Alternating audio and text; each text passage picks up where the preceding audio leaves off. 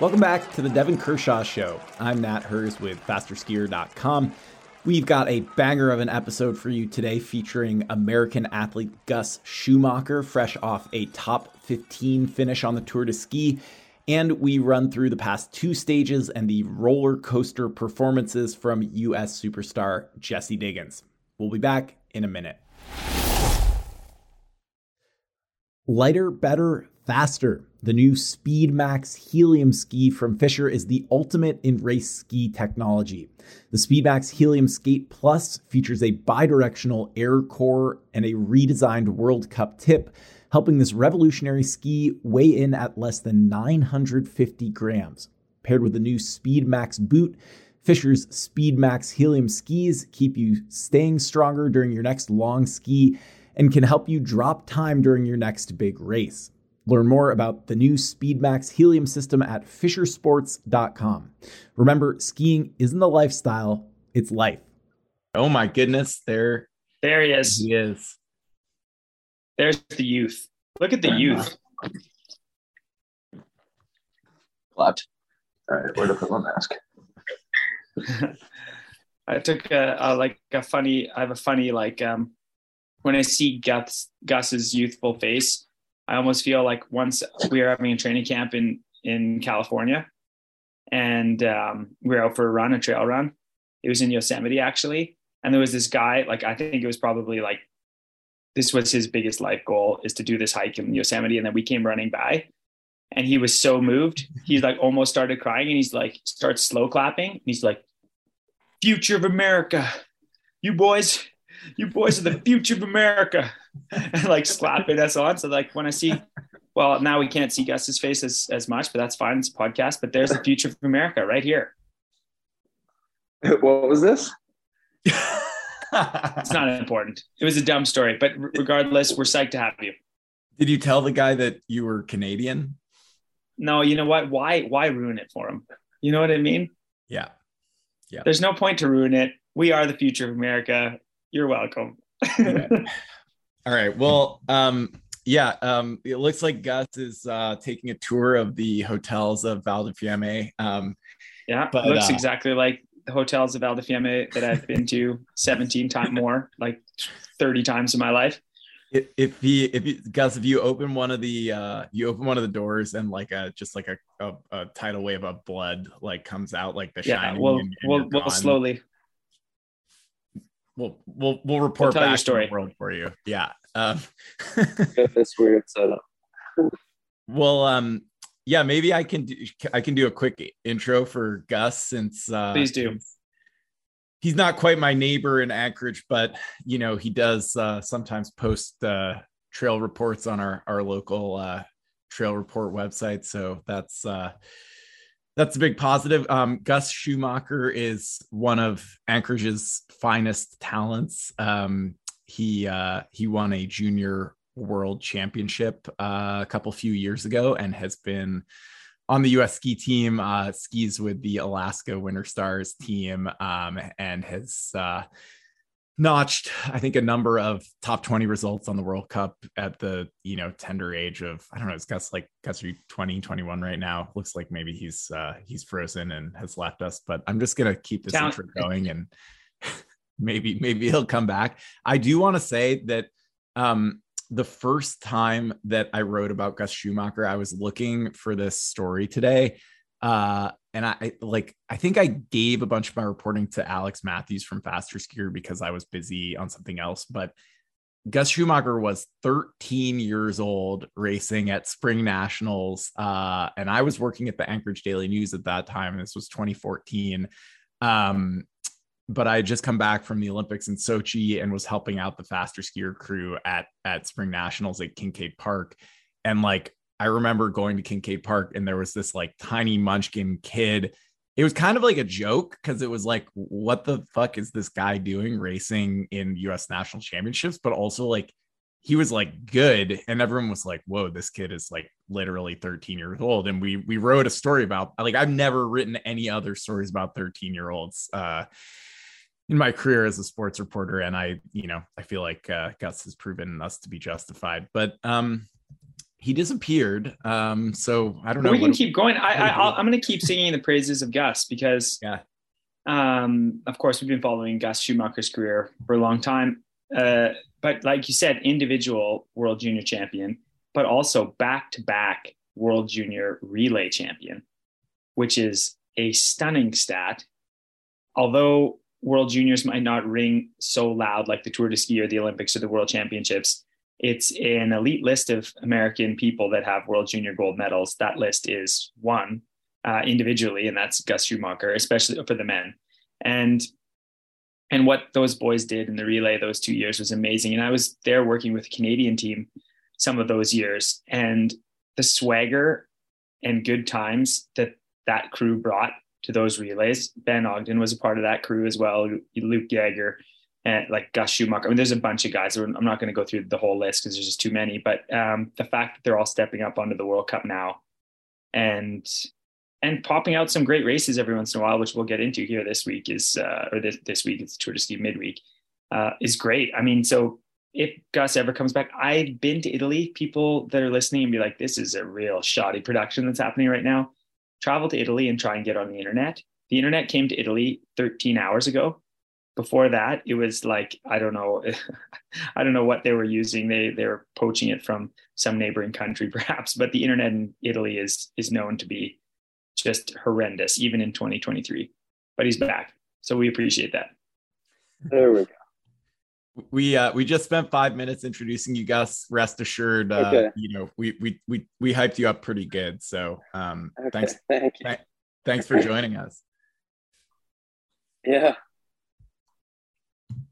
um yeah devin you want to kick us off here i don't i feel like uh you know sure we, we never know how long gus is going to last on this connection so you should no and i think no exactly i think i think we try and and, and also gus has a rest day tomorrow and three hard stages left so we'll we'll try and smash out some questions with Gus. Maybe go through the men's races, get his perspective, and then Gus can take off and chill, and, and you and I can just smash through the women's field if that sounds good. Yeah, and I don't have a team meeting, so I'm not as pressed for time as I thought. I thought it was tomorrow for some reason. You just uh you just have your you got to have your three nightcap uh, cappuccinos and uh ris- like uh, extra round of risotto before bed for yeah uh, my cigarette. Don't forget that. Oh yeah, no, for sure. No, but we're thrilled to have we're thrilled to have Gus on the podcast, and I mean, it's great to have a, a perspective of a racer that's at the Tour de Ski right now and at an infamous venue. I mean, Oberstdorf is is definitely that. It's an infamous venue, and I thought the men's racing this weekend was kind of like, well, I mean, my honest opinion was it was a bit of a mixed bag. Um, and we're going to start with what I thought was an insanely exciting race, the 10K Classic, where the U.S delivered like amazing results. We haven't seen results like this from from so many men, like three men in the top 15 people that in a haven't been race? following a, in a distance race. I think you got to go back like way back. I think you have to go back almost to like the 2002 Olympics to see results like that. So, uh, congratulations, Gus. That was awesome to see. And it'd be great to get some of your perspective on that before we kind of like dive into what exactly happened in the race with the international field and everything. But my first question for you is what was the energy like before that race? I mean, you guys have been knocking on the door for a while. You've been top 10. You were top 10 in an individual race in the World Cup as a first year senior. So it's not it's not like 15th is something that you're probably savoring champagne and and calling everybody in Alaska to ask for a holiday, national or a state holiday. But but still, like, what was what was the feelings in the team before that race? Did did you guys have great skis? Did you have like really good energy, or, or was it just a day like any other? Yeah, we had good skis for sure. I had solid energy, and the like. I guess the the feeling coming into it, we didn't know we were gonna have good skis, and I guess you never know how your energy is gonna be. But Ben's been racing really well, and but a lot of us in Val Valmister were not very good, especially myself. I really struggled. Like I got sick over Christmas, and that first weekend back was, yeah, just kind of a tough time to reintroduce intensity. Uh, but I tried to like refocus and make sure I nailed the pacing because I think like when I'm not in the best shape, if I mess up the pacing, it's just like the race is over. So I tried to make sure I was really relaxed. And it was nice to like be testing and really feeling like my skis were good. And you never know what it's like against other people. Like obviously that matters a ton, but it was nice just know I'd be able to ski the course pretty well. And just like, yeah, on an individual race, nice to focus on myself and how I was going to ski it. And then as far as the team goes, it was cool to be like getting splits to Ben and seeing that I was close to Ben, knowing that he's on fire right now. Uh, and then like afterwards, watching the highlights and seeing that that truly was like a time that stood up to those best guys. Like watching Pål Golberg's coach running alongside him at 8.3k when it said minus two seconds to Ben Ogden, like you know he was hearing. You have two seconds to Ben Ogden in Norwegian, uh, which is really cool. And Ben and I watched that together, and I was like, dude, that's so. But that was fun afterwards, yeah.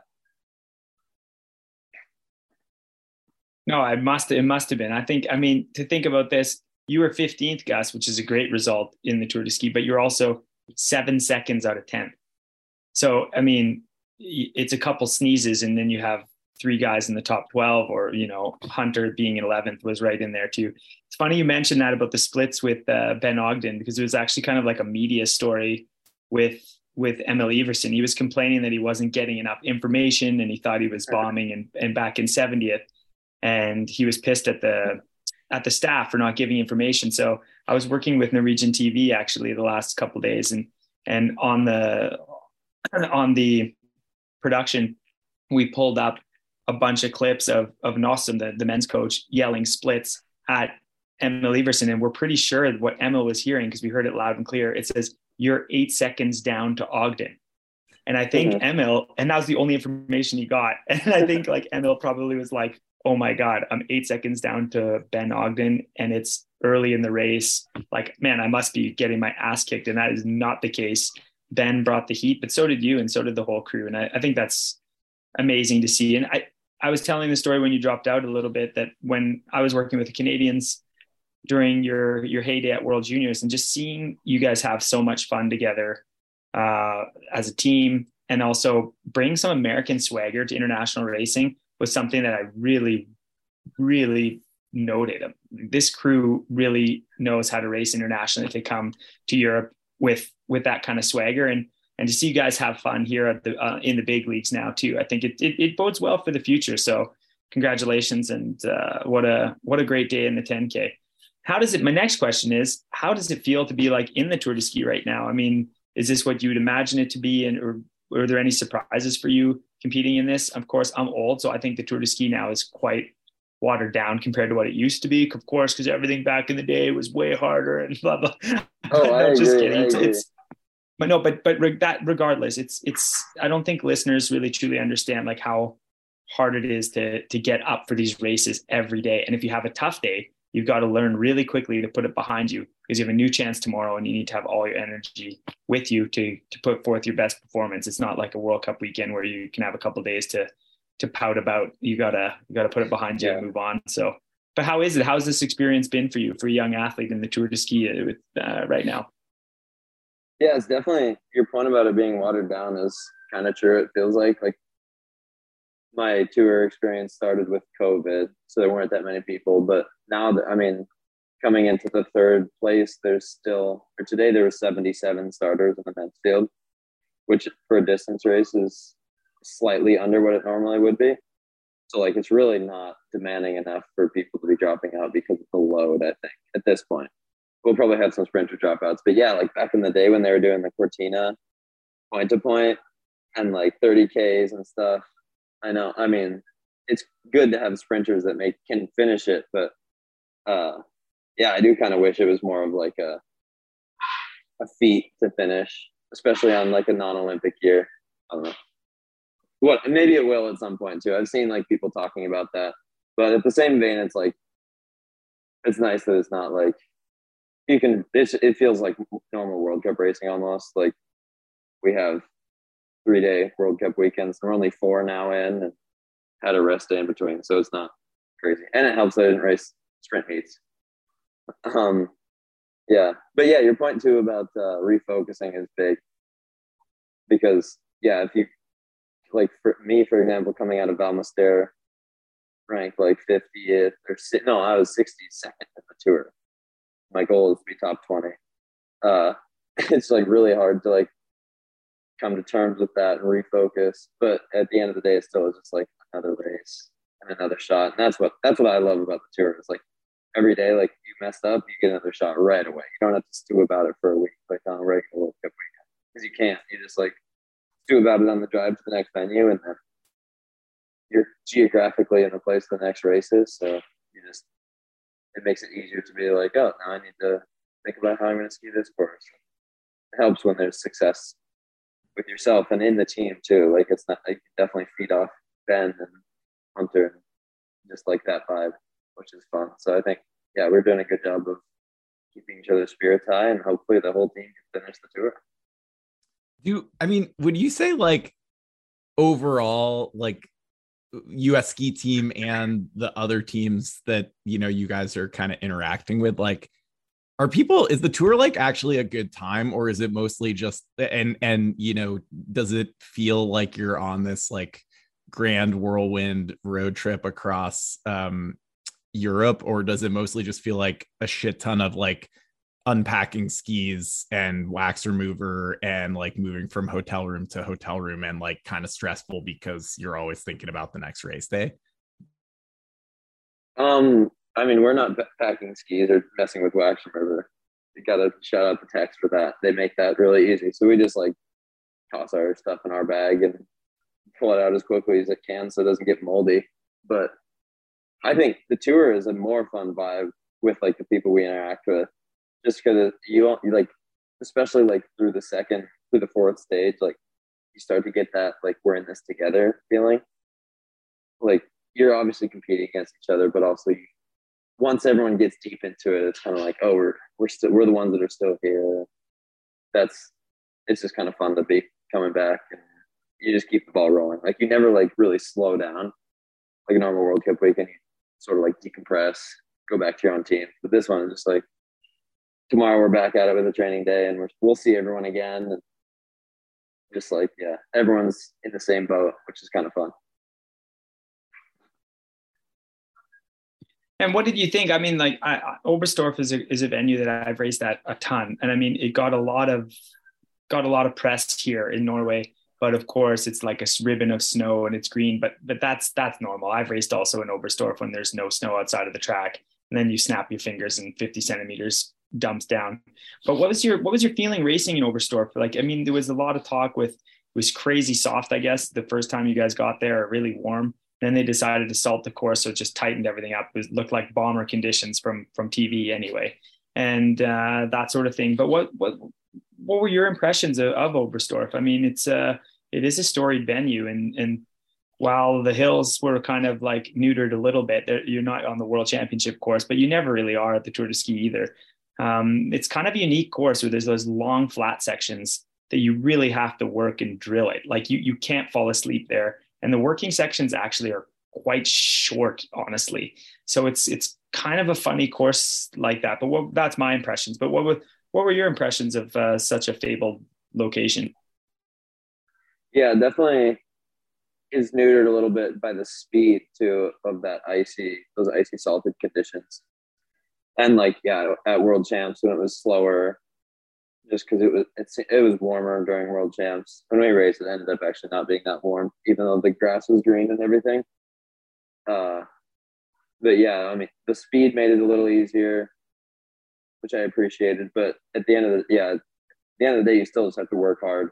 You glide out a little farther, but the race just ends up being shorter.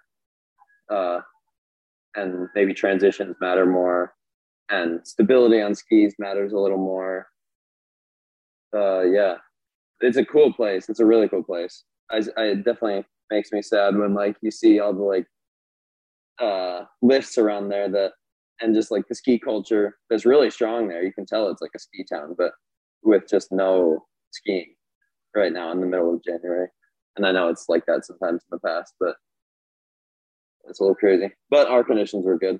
Like they did a good job on the the tour tracks, and I think those races were about as good as they could be.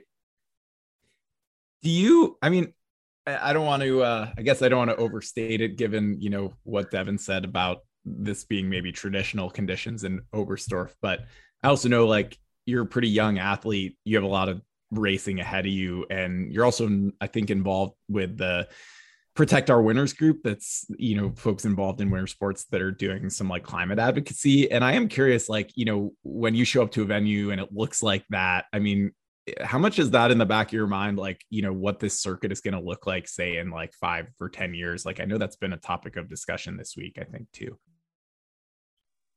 Yeah we have been talking about it quite a bit. Uh just that like kind of coming to terms with we're likely going to be racing at higher and higher altitudes as the snow gets more scarce in Central Europe because like I haven't been world champs at Oberstdorf. There was a good amount of snow on the ground, but it was melting really quickly. And it, I mean, it just felt like summer off the tracks. Uh, so yeah, I sort of worry about, I definitely worry about like being able to go to these like sto- historic venues that obviously are great. Like when you have to move to venues that are better snow, like say Livigno has better snow and we have to race there more often. They don't really have a World Cup course. They don't have a lot of history with that. It's higher altitude. Yeah, it's kind of uh, the uncertainty. I think is what scares all of us the most. We just wish to be skiing like it's it's known for. You know, like what we expect and what we've seen in the past. Everyone wants to race at Holmenkollen just like all the people before them. Um, yeah, and to not have that in 10, 20 years, or just like have to have it in the middle of the winter and no spring races would be, yeah, it'll just change. I think it's a bummer. One other question I'd love to toss out there is, um, I'm really curious, you know, for you, like you're a guy who I think, you know, my sense is you prefer sort of longer races, harder courses, like you are an endurance guy. Um, I'm curious if you could talk a little bit about what the transition has been like this year racing to racing 10ks um, with the equal distances just because that's you know i think been a relatively like infrequent distance that now you guys are racing all the time. And like curious how much i mean did you really spend a lot of time like training for 10ks is, do you feel like that like race diff- distance is really different as far as like the kind of effort you're putting into it and and the pacing? Because it i don't know i mean i feel like it's been a it's it feels like it's been a really big difference uh, as a spectator, like watching it from the outside. Yeah, definitely skis differently, and I've had to like learn how to ski the race. I think phys- physically, it's not that much different than a 15k. Like the example that I look at is the same people tend to win, and the, the results are similar. And even 10 to 20k, the results are pretty similar. But the pacing is definitely different, and I sort of struggled with that in the first couple of 10K individual starts, like Ruka and Lillehammer. Lillehammer was a little better. Uh, but yeah, it's a, it's a new thing for us, and I'm sure some people adapt that pacing change better, but it's a it's a faster pace. I don't. There's not much more to say about it than that. I think I'm still learning about how to best pace it for myself. But at the end of the day, like the people who are skiing smoothly and with good technique and have good skis and are fit are gonna do well and on kind of any distance. I think. I'm gonna take the opportunity to smash through what happened in the 10K. And Gus, feel free to like comment on it, but we can move on to the 20K and have more of a discussion on on that race because I have a lot of questions about that. But just for the listeners, so people bear with me, I'm just gonna rant for a little bit people that didn't watch it or just watched it and want to know what our hot takes were. I mean, Johannes Høsflot Klæbo wins and he smashes the field, winning by 12 seconds. And it sounds like, Devin, why are you saying smashes the field? Because when the race is 21 minutes and just like 21:38 and you win by 12 seconds the way you did, that's a real beatdown, honestly, in an individual start race like that. It was there's no chinks in Klæbo's armor right now. He he looks incredible. I mean, he's descending like a total boss his technique on the climbs is unmatched and and he's a master of the flatter terrain as well. So uh, great race by him. Kruger though second. What a what a classic race by him. And and you could tell from the early splits that he was just charging high position and drilling it. So really cool to see kruger back up there and also skiing classic well. And i think this is a result like this, Gus, like I think this is important for younger athletes like yourself that are on tour to to recognize. I mean, this guy, like Kruger, is all over the place in classic, and it wasn't that long ago that he was a pile of hot garbage in in classic races internationally. And look at him now. He was amazing in Müstair, but he's great at altitude. He has a VO2 max. It's he's the highest VO2 max in the field, so he, he's a total beast. But but today his technique was also on point. Oh, not today, sorry, yesterday. His technique was on point, and he, he's right up there in second, which I think is pretty inspiring for for some guys that that maybe yeah feel like sometimes like oh man this is never going to turn or whatever. I, I think uh, Kruger is a, a, good inspiration for that. Tonseth rounds out the podium, full Norwegian sweep again, as we've seen pretty much every race this winter. They're at a great level, but when they ski like they were skiing now, uh, in that 10K. I mean, it's they were just at an incredible level. And that's what makes Ogden in sixth that much more impressive to me. Because the guys that are around him, like most Mosby in eighth, most Mosby's been like top 10 in pretty much every World Cup he started, the young Norwegian from Oslo, uh, a year older than you, Gus. And he's just like totally lighting it up. And, and Benny just like put the boots to him. So really cool. Like I said earlier, we had three three uh, Americans in the top 15, which is a huge day, huge, huge day and congratulations again for that. And um, yeah, that, that's kind of what I thought about the 10K.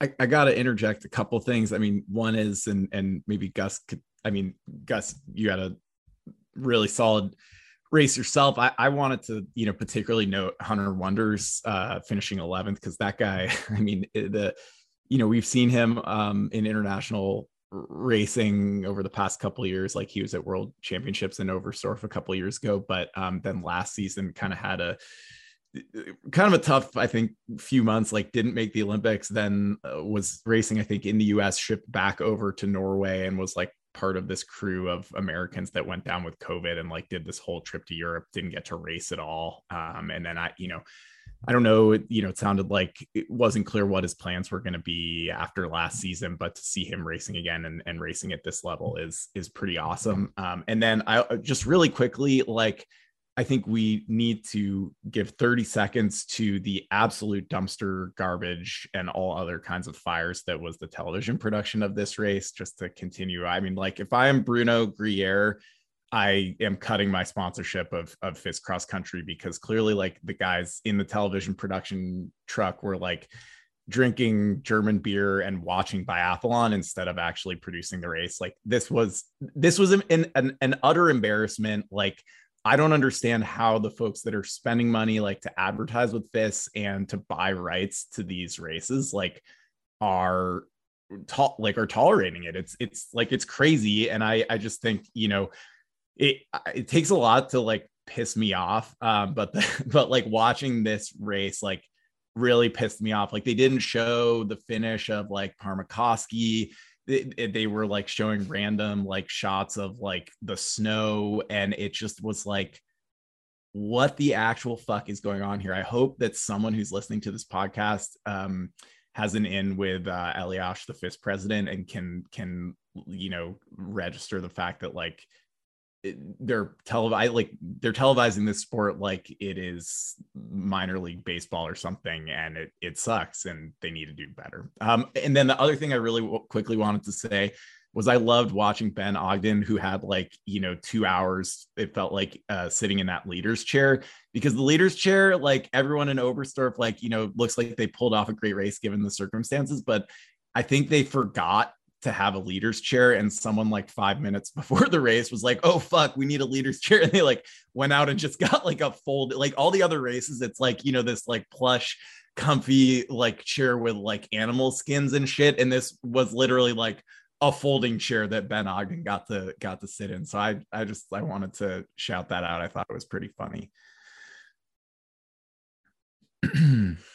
Yeah no that's amazing and it's true. The production it was just like Raunch Fest this time, and, and Nat, you covered exactly my feelings on it uh, articulately. Um, and Hunter Wonders, of course. Like I, people don't get pissed. Like this was a huge race. I'm not trying to blow through that. It was, it was outstanding. But I, I just think all you guys did such an outstanding race, and it was super inspiring for for Dorcases like me to see. I think it's so cool to see the U.S. and, and hopefully Canada can get there here soon on the men's side. Like really making names and and racing up there with the big boys because you guys are You guys are the next one. So inspiring. Speaking of the next ones, 20K skate. What a mess. It's been like that so often in, in Oberstdorf on this course because when you have fast conditions and all that flat terrain and no real hills to make any damage, guys will try for like seven, 800 meters, like we saw Musgrave do. We saw Shoot-Alta do that a little bit too. And then they just look around and everyone's there and they're like, screw this. And then it's back to like level two skiing for a while.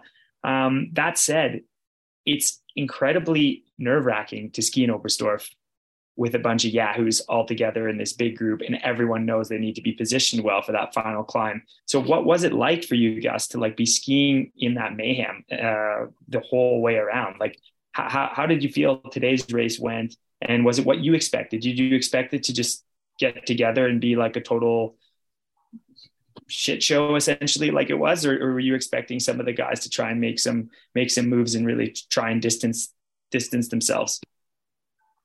Yeah i wasn't totally sure. After yesterday's like Klæbo was obviously very strong and probably if he had really pushed it tape to tape he could have opened something up. But since the tour that takes more energy and he knows he can win either way uh, but yeah, I started with a pretty solid group. Poland was leading us, and like we had a fast pace. And then eventually, I saw the leaders up ahead, like going pretty slow, and I was, could see what was happening, and like slowed down a little, and then let the third group catch up and kind of bring me into it. I was struggling a little bit with kind of the flat skiing, actually, like uh, like the big glide outs. Like I don't, my skis are maybe not the best, uh, but because that made made the L2 skiing in between a little more like right on the threshold line, which gets hard for the end of the race. And you know those leaders are up there just like walking the dog. But it, yeah, it was definitely a, it was nice for me then that that race stayed together well because I could sort of damage control for myself. And uh, yeah, I just I feel pretty comfortable in corners in general, and I don't know somehow like the, the World Cup is a bunch of yahoos, kind of, but we uh, I've found that a lot of these sketchy corners end up being not so sketchy, just because people tend to be good at being aware of space, and maybe the last lap is a little bit different when people are getting frantic, and even like the uphills are maybe worse, just that everyone wants to be a little farther towards the inside or more behind this person than this person, and skis get stepped on a little. I think maybe sure got stepped on in the final hill. Someone did. Uh, but yeah, I think people skied pretty well, and it was an interesting race. I would have liked to be up fighting with the front because that is a lot more fun than just sort of hanging on and trying to ski as relaxed as possible. But yeah, I think that'll come, and it was nice to see Ben and Hunter up there right in the mix too at the finish, and Scott. I about that. Like I, I, want to just like because I know how I know how much you love the techs, and everyone loves the techs, and the techs are really the unsung heroes of this whole thing. Even when they give you like the world's worst skis that are just a pile of hot garbage, you know they work 16 hours that day to deliver those shitty skis, and they feel horrendous, and they're going to be beating themselves up for like the next 10 years. They're going to bring this up like 20 years later. Uh, like I've experienced that with some technicians, so like we're not going to like hang techs out to dry, but you mentioned that your skis, you didn't feel like your skis were like running super, super hot today on the flat train. You weren't alone.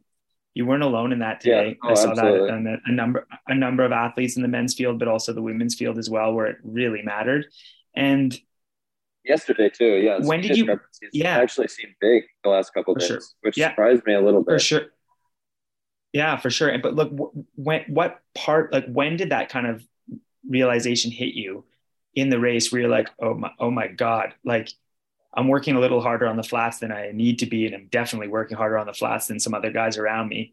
Um, was that like a surprise to you, or did you feel that you maybe have made like a wrong ski selection, or was it a, uh, you picked a ski with like a, a, grind that just got gunked up, you think, or like, what, do you have any insights into that because I think don't people don't really understand, especially when it's hard and fast and everyone's talking about like, oh yeah, it's really like locker and bomber conditions. But man, when it's dirty like that, or when it's it, it's kind of like transitioning from rock hard to breaking up just a tiny little bit, it, it can change quite a bit. And and that yeah. feeling as an athlete, man, like I've been there. You do like one lap, your skis are good, then your skate skis slow down, and you're like, this is not happening to me. And you realize like you can't just give up and mail it in. You got to fight through it all. And with that knowledge that your skis aren't running as hot, like when did that when did that hit you? Yeah, I mean, in hindsight, they I think they slowed down around halfway. They started to make the transition. And for you guys and the other ski nerds out there, I was on I ski Rossi and I was on some new S3 orange bases, which is the new white base, and on, on an A11 grind, which like I told my tech Carl afterwards that they weren't the best. They slowed down a little bit, and he kind of said, "Hmm."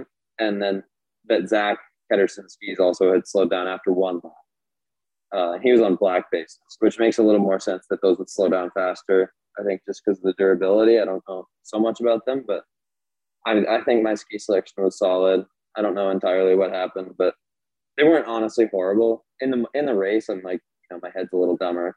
In hindsight, I can say it was like halfway that it slowed down, but I realized like kind of fifth-ish lap when I was all like by then I was really like kind of struggling to be on the back of the group, and I was like, wait, this might not be entirely me because I sort of like there were a couple times I was getting tired where I wasn't pushing over the tops of the hills well enough, but there were a couple times where I absolutely did and didn't get, you know, like the passing that I'd expect. And yeah, I think it's important to like, you can notice that, but especially in a tour, yeah, you got to fight through that.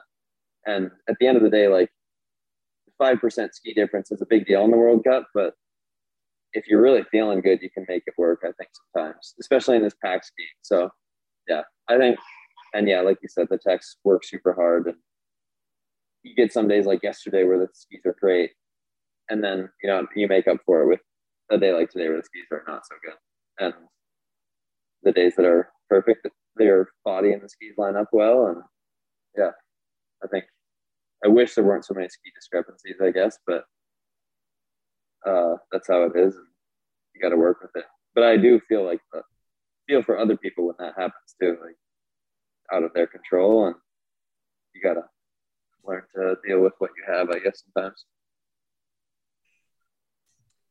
Um, well, Gus, uh, we know that uh, we know that it's uh, it's it's getting somewhat late in in Europe, and as you know, a young guy on the U.S. ski team, you probably have a, an early bedtime. So we we did want to give give you the out if you want to if you want to take it, but also I don't know, Devon, if you've got any more questions to throw in there, or, or Gus, if you have any other just kind of observations from the tour that you think uh, um, Americans and other other listeners might uh, enjoy before you sign off here. Yeah, Devon, if you don't have any questions, I'll just say a little piece. Yeah, give her, give her, Gus, give her. I'm so happy that you you jumped on, and we're gonna have to have you when we've got good internet connection. We can have like a real, real heart to heart and break down the whole season together because it's always fun to get the perspective of of young North American athletes, especially on the men's side of things that are like looking at distance distance skiing in that way it's it's not an always easy it's a it's a tough needle to thread. I mean it's it's it's tough and tight but you've got a lot of talent and it's really been fun to watch you racing back in more consistently into the top 30 and top 20 and stuff. So keep giving her and uh, we're cheering for you loud but but then you can say the loud the final word and we'll let you go bud. Thanks man. Yeah i mean uh yeah distance skiing is really hard and we are on the on the U.S. men's team, we're trying as hard as we can every weekend, and we know like there's just a patience that's involved, and someone gets hot, and a lot of times that like creates a confidence that lasts. I think we've done a good job of sharing that amongst each other, and like that confidence uh, sort of ripples through the team and lifts us all up. And I think we've been seeing that in the last couple days, and that's really exciting. And then also got to like shout out the girls too for recognizing that with us uh, because they're very good. And I think sometimes we like forget to recognize them. I think we, as a team, I think we do a solid job of recognizing everyone's successes, but it can get easy to be like, oh, Jessie, you won, nice job. Um, but then like we do well and you know, like on social media and at team meetings and stuff, everyone's like super psyched. We were racing first, and they'd show up to the venue and be like, "Holy shit, that was the craziest race we ever watched!" And that stuff it also goes a long way. And I think we've got a really good team atmosphere. And to shout out North Americans, like it's fun to uh, chop it up with the Canadians afterwards, and you know really root for them too.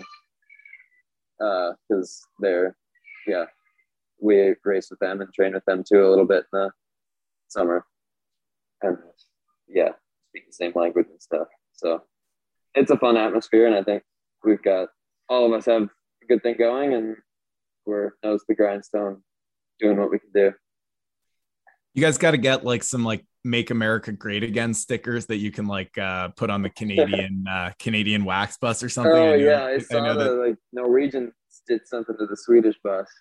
Yeah, yeah, we could do that.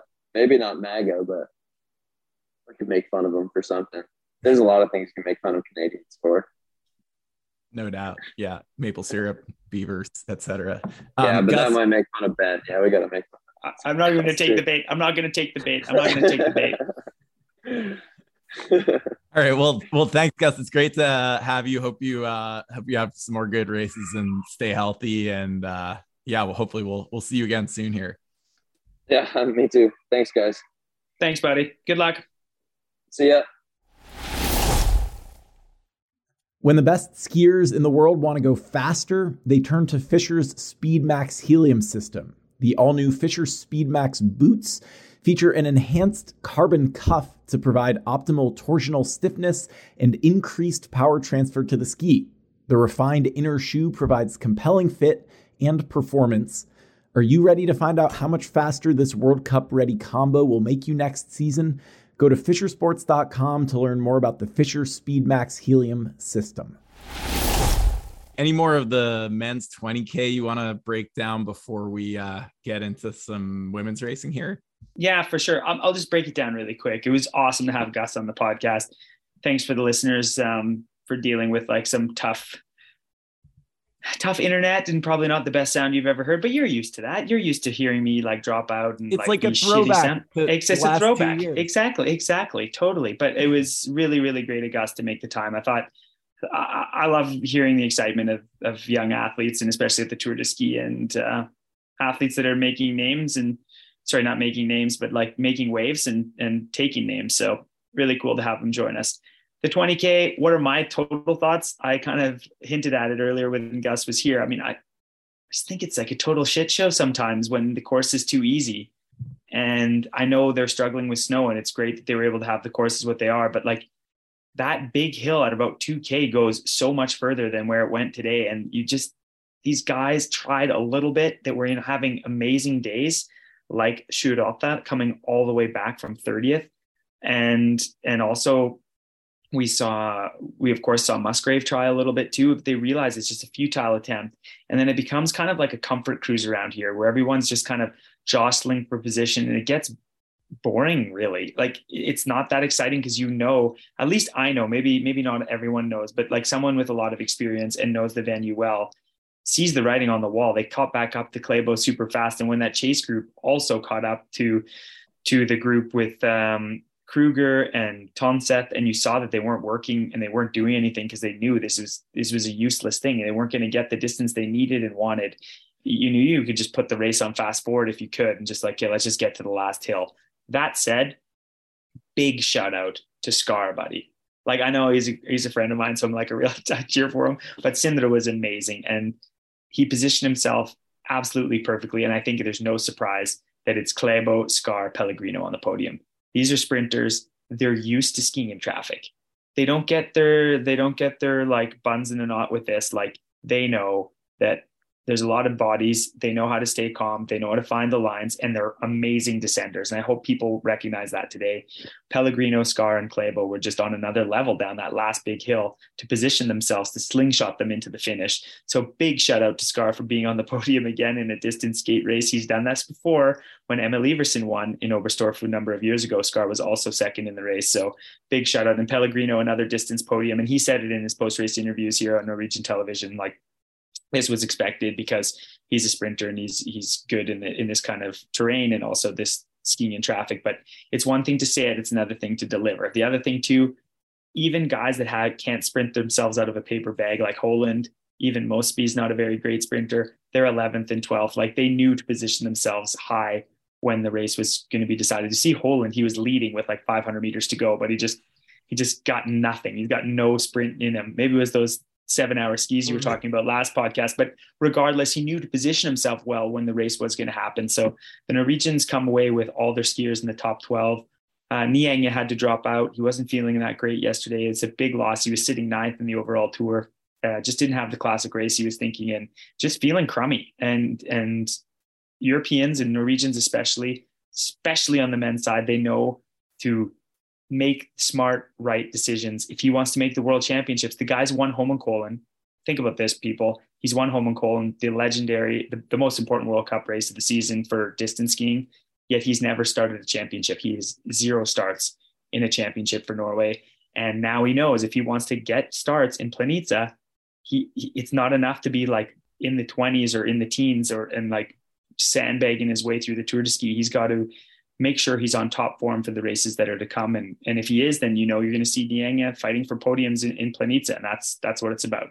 I mean, Holund was 12th today, and he was the ninth Norwegian, and so there are two races worth of Norwegians that are going to get to start world championships races uh you know before they get to number nine right? Like you only get four starters in a world championship. So um i did i did want to yeah i mean I, I, don't have too much to add. I, I did like watching andrew musgrave like at least give it a go you know? Like it's like otherwise you're just sitting there in that pack as an andrew musgrave with like two fast twitch muscle fibers knowing what's going to happen. And you could totally watch him engage in this futile exercise with like 2k to go try to break pack apart and uh Klæbo just kind of sitting there hanging out being like cool dude that was a good try. But um but i i you know i, I still respect i respect the game. I, I like when you know people display at least like some amount of tactical intelligence like musgrave knowing that he's not going to win a sprint finish. So i i appreciated that and um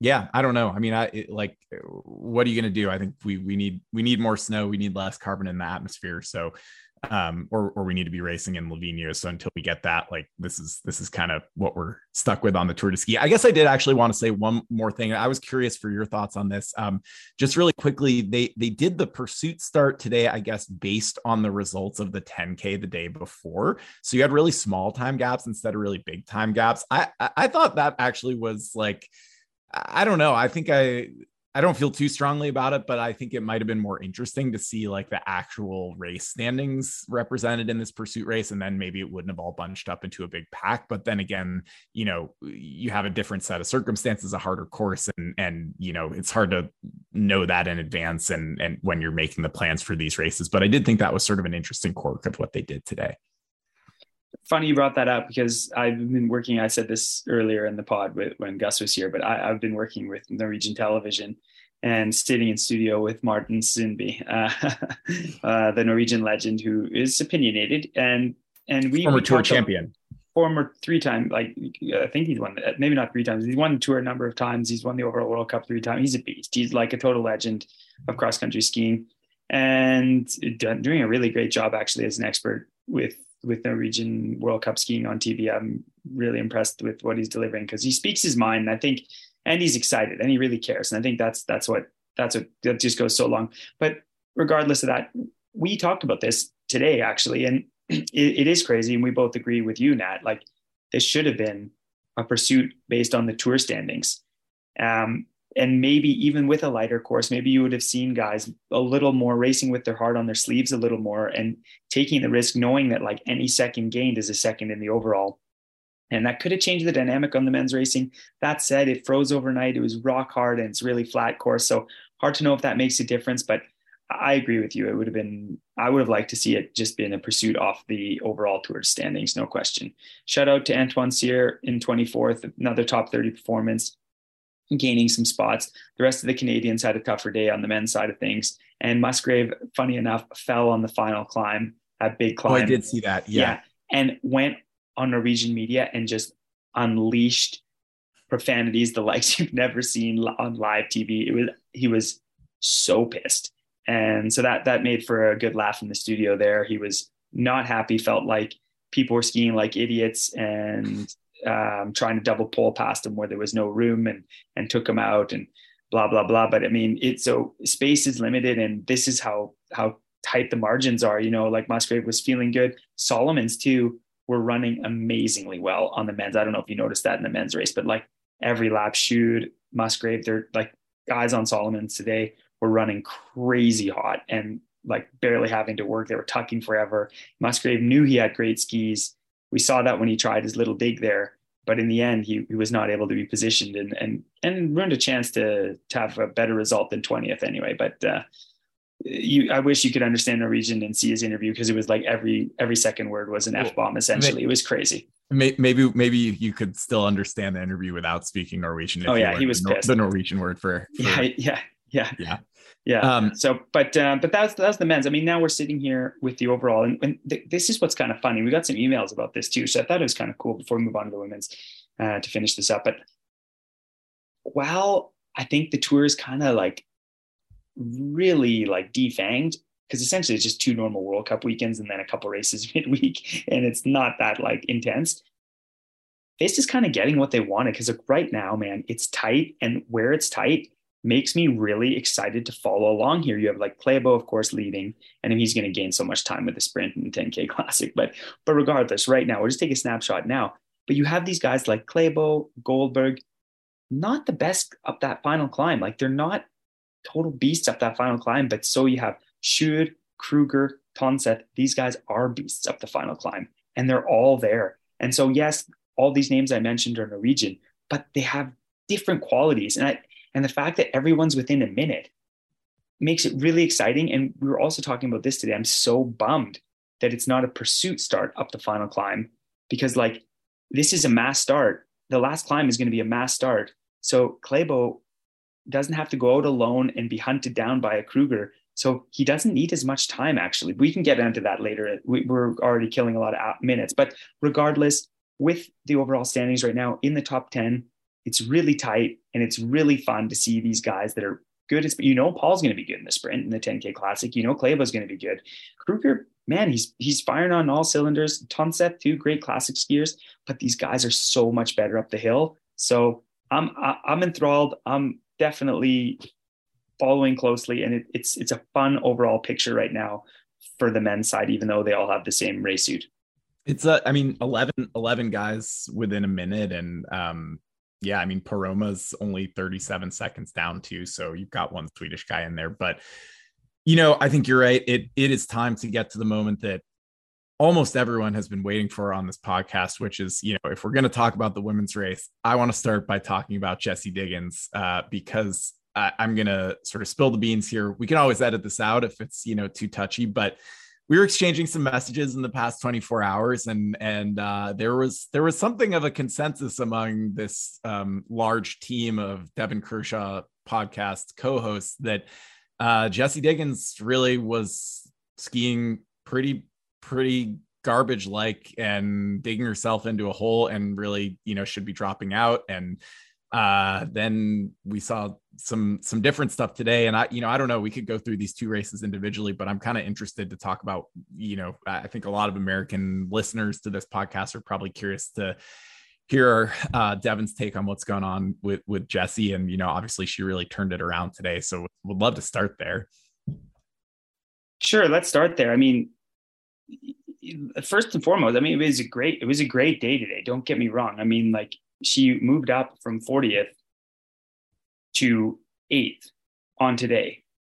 But what we can't lose sight of is she started the day in the overall tour 417 back, and now she's 355 back. So this this this race today, which was which was impressive, don't get me wrong, but remember, like when you're hunting from the back, okay, there's bodies in front of you at all times, so you're crazy motivated you saw Schuroff that I mentioned that he had a horrendous 10K classic, finishing 30th, and he made up a minute 10 or a minute, yeah, minute 11 easily, like, like w- with ease. And Diggins didn't make up a minute 11, but she did put 20 seconds on Pärmäkoski, who had a fantastic race and had to race a completely. This is where we all get confused on like these performances because Krista Parmakowski had a completely different race than than a Jessie Diggins who has nothing to lose and bodies in front of her all the time. A to draft behind on the downhills and on the flat sections, and two motivate her to get that next group, to get that next group, to get that next group. Whereas like Pärmäkoski had to be motivated to catch Frida, who started hard, and then not die like the two Norwegians did, and then try and attack Frida later in the race, only to run out of gas up the last climb. And still, Diggins puts only 20 seconds into Pärmäkoski in 20K. Like it was a great performance, and everyone's like the social media, the whole like like the comeback kid, and here we are, Beba.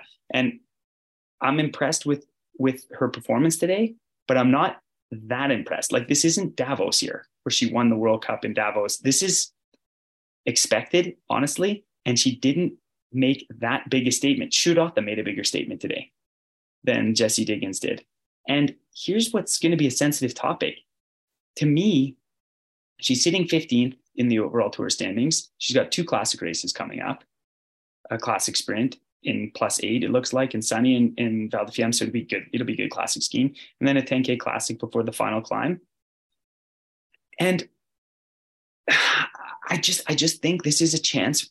Je- Jessie's going to finish this tour, of course. Like she said it numerous times. She's been like sparring with Norwegian media and saying that there's absolutely nothing wrong with her, and she's feeling like a million bucks. And it's things out of her control, which means skis. Let's let's just call it what it is. She she essentially thinks that her skis haven't been good enough till now. Um, but I've I've seen how she's been skiing, and I've also seen how she's skied in classic sometimes, and it doesn't look all that pretty sometimes as well.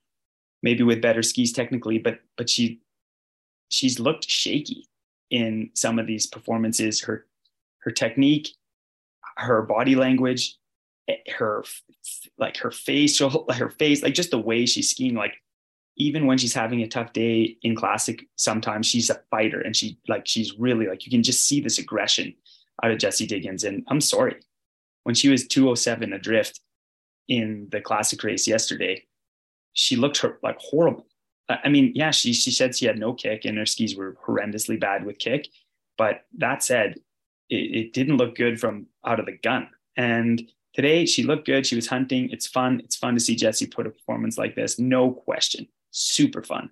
But to be honest, let's see how she does here in two classics, two classic races that are coming at you live. And let's see if this was what I said it was an easy course, amazing skis. Salomon's were running hot. Her, she's the number one athlete on Salomon, men or women. So she, and it was a perfect day for that. The techs did a wonderful job.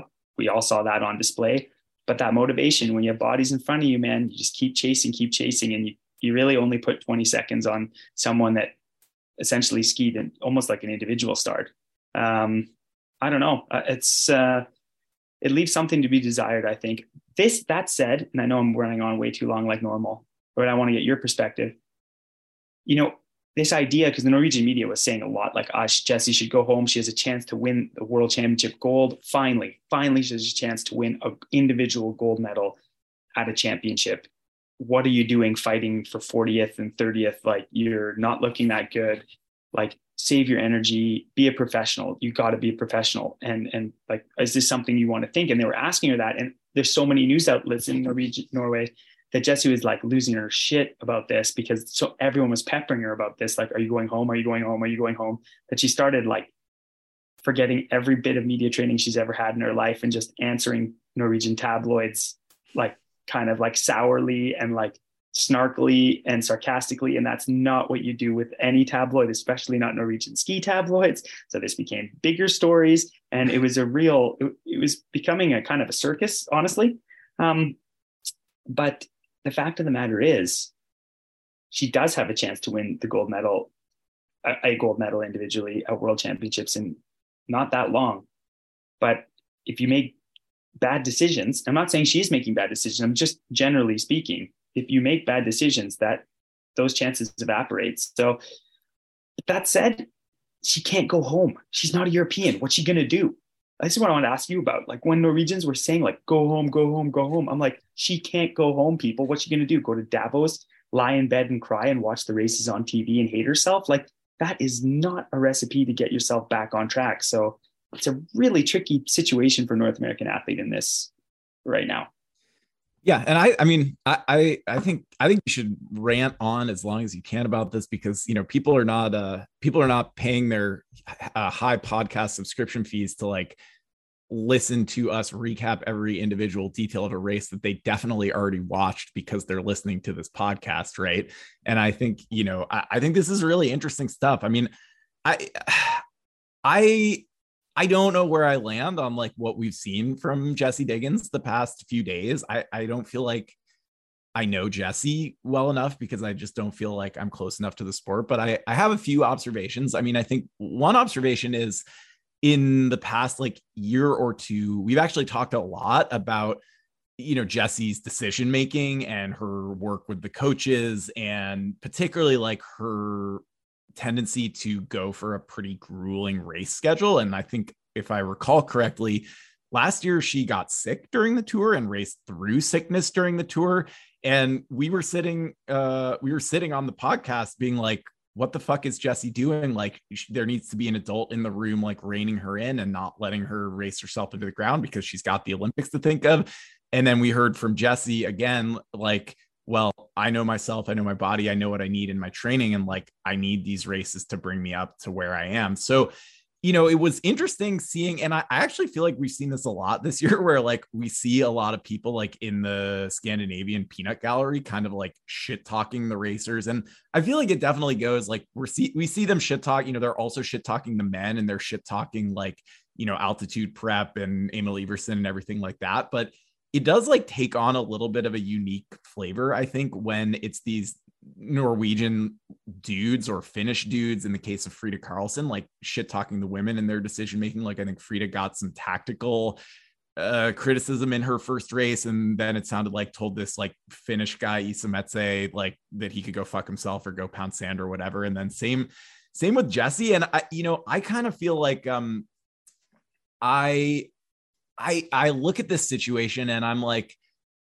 yeah, I kind of had the same questions last year. And yeah, I think Jessie looked really bad, particularly in yesterday's race, like uh, like pale and and you know, we kind of talked about that. Um, but then again, I mean, Jessie's 31, I think, and and has been doing this a long time and has kind of like proven me at least to have my instincts about what she should be doing be wrong. And I guess I'm, you know, yeah, I think she's sort of proven her her her ability to make the best decisions for herself. And until we see those really not being borne out for more than like one series of racing, like I'm inclined to give her the benefit of the doubt and say, I, you know, it it looks kind of rough. And I think she, you know, there's still some big question marks, like you said, after this weekend. But yeah, I mean, like, what is she gonna do? And and is she gonna be better? Like, like what is it about jumping out of the tour at this point that actually would better serve her than than more races even if she's not at her best like she'd go and do interval training by herself like yeah maybe there's like less of a risk of illness it sounds like there's some covid going around but i don't know i mean and i and i also do like in some respects i do agree that like it's not a great idea to get into like a war of words with Norwegian tabloids or any tabloids. There's the saying of like don't don't pick fights with people who buy ink by the barrel but I also like, I kind of love it. I kind of love that Jessie Diggins isn't like willing to just kind of roll over and be like, yeah, I'm thinking about it, considering all my options, like being a total pro. Like, it's kind of boring when you do that. And the fact that she's like, you know, giving the shit back to like VG, like, why not? You know, it's like, give us a little more Petter Northug type type antics uh, on the women's side. You know, like great, we're talking about it. We've been talking about it for 15 minutes on this podcast now. So I don't know. I mean, I, to me, it's like it adds some drama, and I think it's really it's going to be really interesting to see. I mean, Jessie's not in contention for the overall, but like, what can she do on the final climb? Can she be competitive in this classic sprint and either races in Val di Fiemme? So that that's kind of my take. No, a lot to unpack there, but I mean, you're not getting a whole whole lot of argument from me. I, I I I agree. I mean, one thing I will say though to to she because last year in the tour there was a lot of question marks. Then she got saved with races being canceled, where she could catch her breath, relax, lower her shoulders, and come into the Olympics ready to rock and roll. And we saw what that was about. She rocked and she rolled. Whereas in Oberstdorf, we saw her in races like the women's relay. We're like, oh my God, this is tailor made. Like we're winning and not where I'm not American. The US is winning a medal, no question. Look, Diggins is in the hunt for that last for that last um the, on the anchor leg of that race, and she completely came unglued and had a tough, tough race because she just shot so many bullets out of her gun that the chamber was empty when she needed it most. So it, it's not that she makes the best decisions every time and, and it works out every time. We have to remember that. no one knows that more than me. Like I was there making the worst decisions week in, week out. My whole career was a worst decision, like in a lot of ways, because I was too cerebral and overthought things all the time. So like I know how tough this is, but but uh, I thought it was just interesting to me when you started thinking about the drop because it was just like a cacophony in Scandinavia. of Diggins should stop, and and I just I just couldn't help but think like people do not understand that this this woman is away from her fiance, she's away from her family. Minnesota is a long way away. Even when she's in Minnesota, like home, her her fiance lives in Boston. She's like has a place rented in like bumfuck Vermont at SMS. Like that's not really her house. Like yeah, and like she's just kind of like a nomad. Yeah, she's a yeah. she's a she's a total nomad, like all over the place. And um people don't get it. It's like if a Norwegian Nyenget, he's struggling. He knows he wants to be in his best to make the world championship team. He knows if he makes the world championship team, he's a contender for a medal. He goes home to a comfortable environment, which is two hour flight away, and he settles down with his girlfriend and he's with his family close and trails that he knows and eating his food that he knows and sleeping his own bed. Like Jessie, what is Jessie's own bed? For Jessie's whole career, she hasn't had an own bed because she doesn't have like strong, strong roots anywhere. So people are kind of missing that that side of things. Like I agree yeah, with you. Yeah. You might as well just race it out, race this out, see what's going on. But I also think you have to look at how athletes actually are looking and feeling. And Cork knows that she's his personal coach. Um, they work really, really closely together, and it, it's really up to Cork and Jessie to make this decision. It's up to Jessie at the end of the day.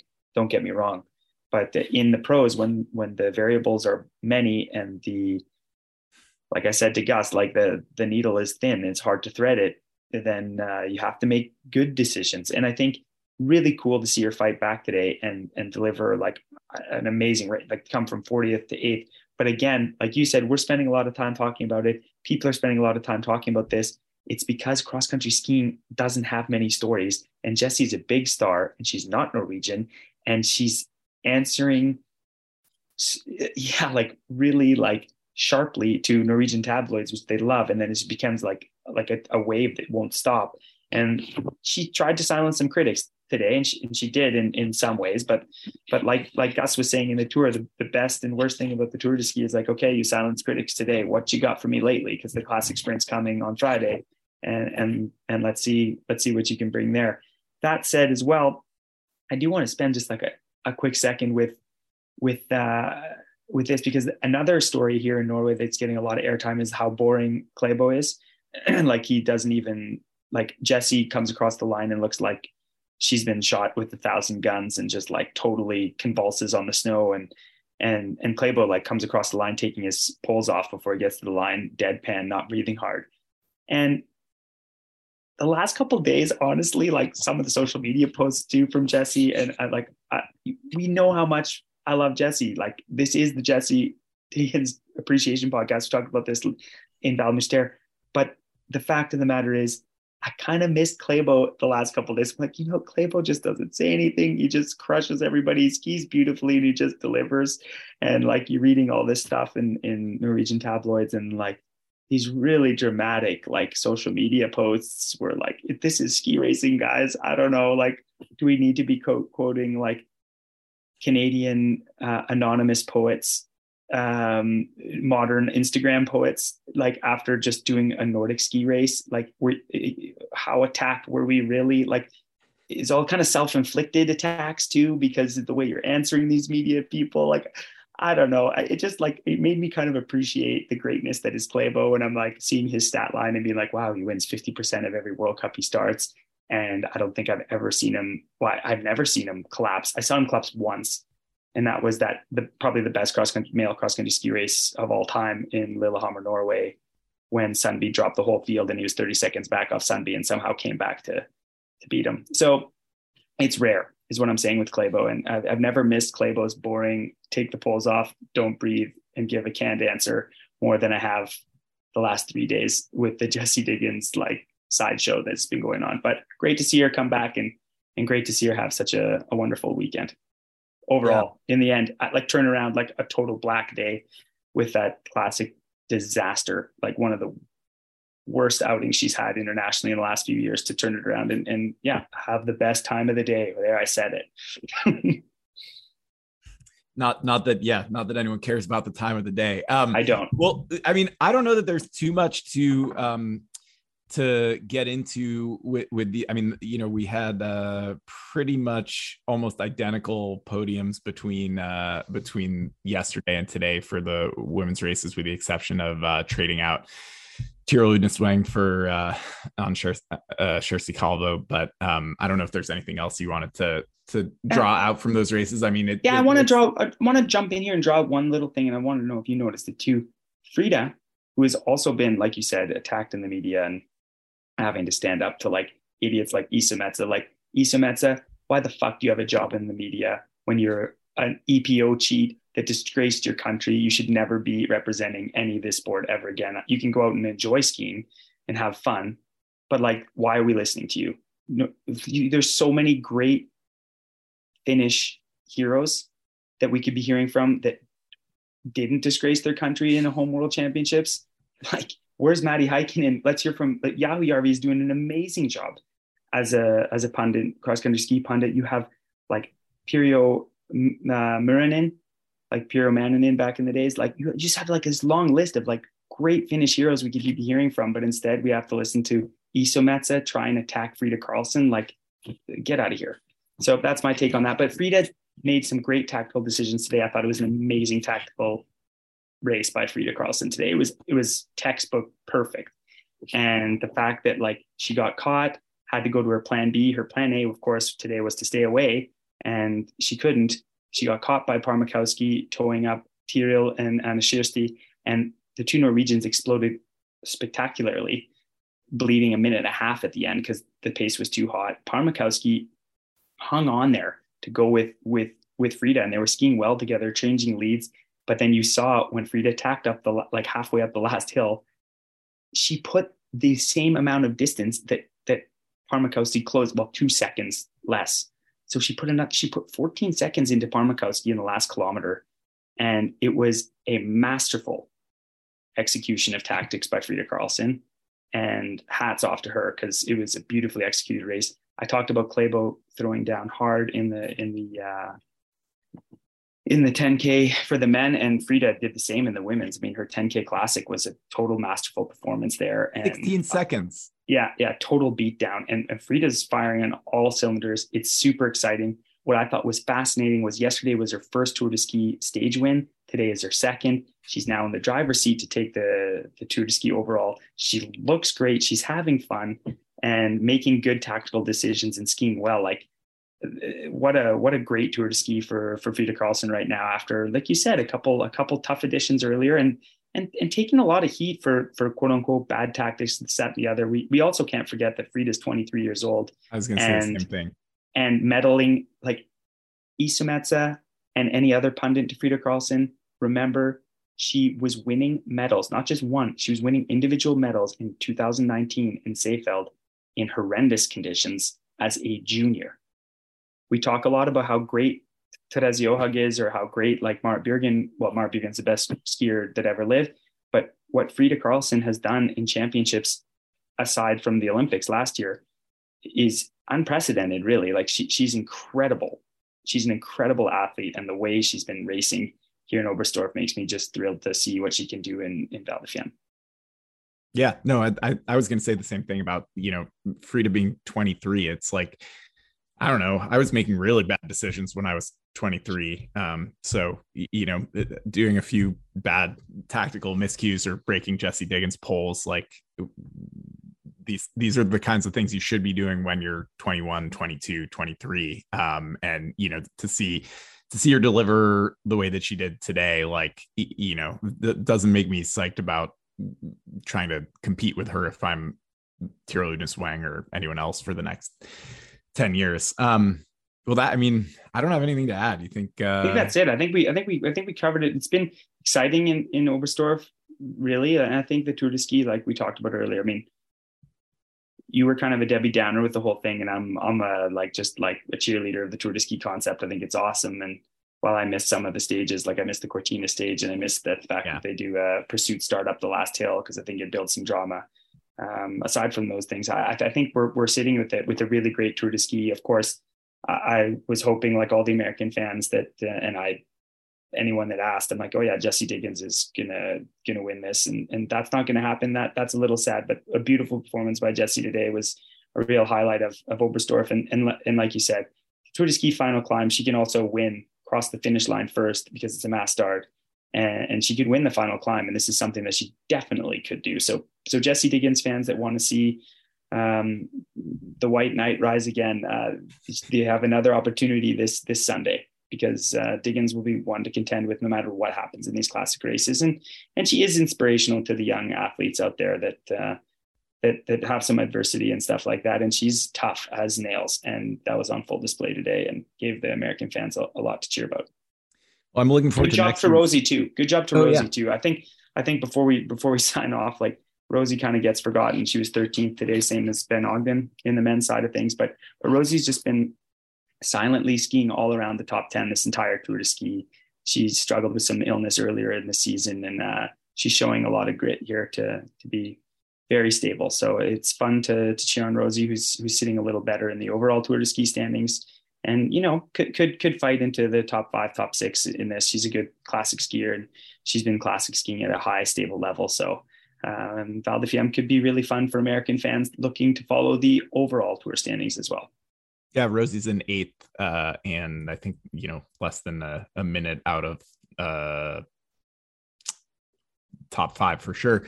Um, maybe next year they'll make you the race director, Devon. You can fix all these problems, and then they'll put me in the television production truck to ride herd on these idiot German uh, producers, and uh, everything will be good to go. Well, we'll be back. Uh, we'll be back in a few days. Uh, we'll have three stages in in Val di Fiemme, and then we'll uh, come back to you guys uh, after the final climb up the Alp Chermi Chermis.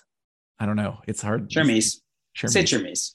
Yeah, we can butcher it. It's fine. It's fine. hard to pronounce. Yeah, it's it's uh, well, yeah. Um, cool. All right, we'll we'll see you guys in a few days. Thanks for sticking with us. We'll be back.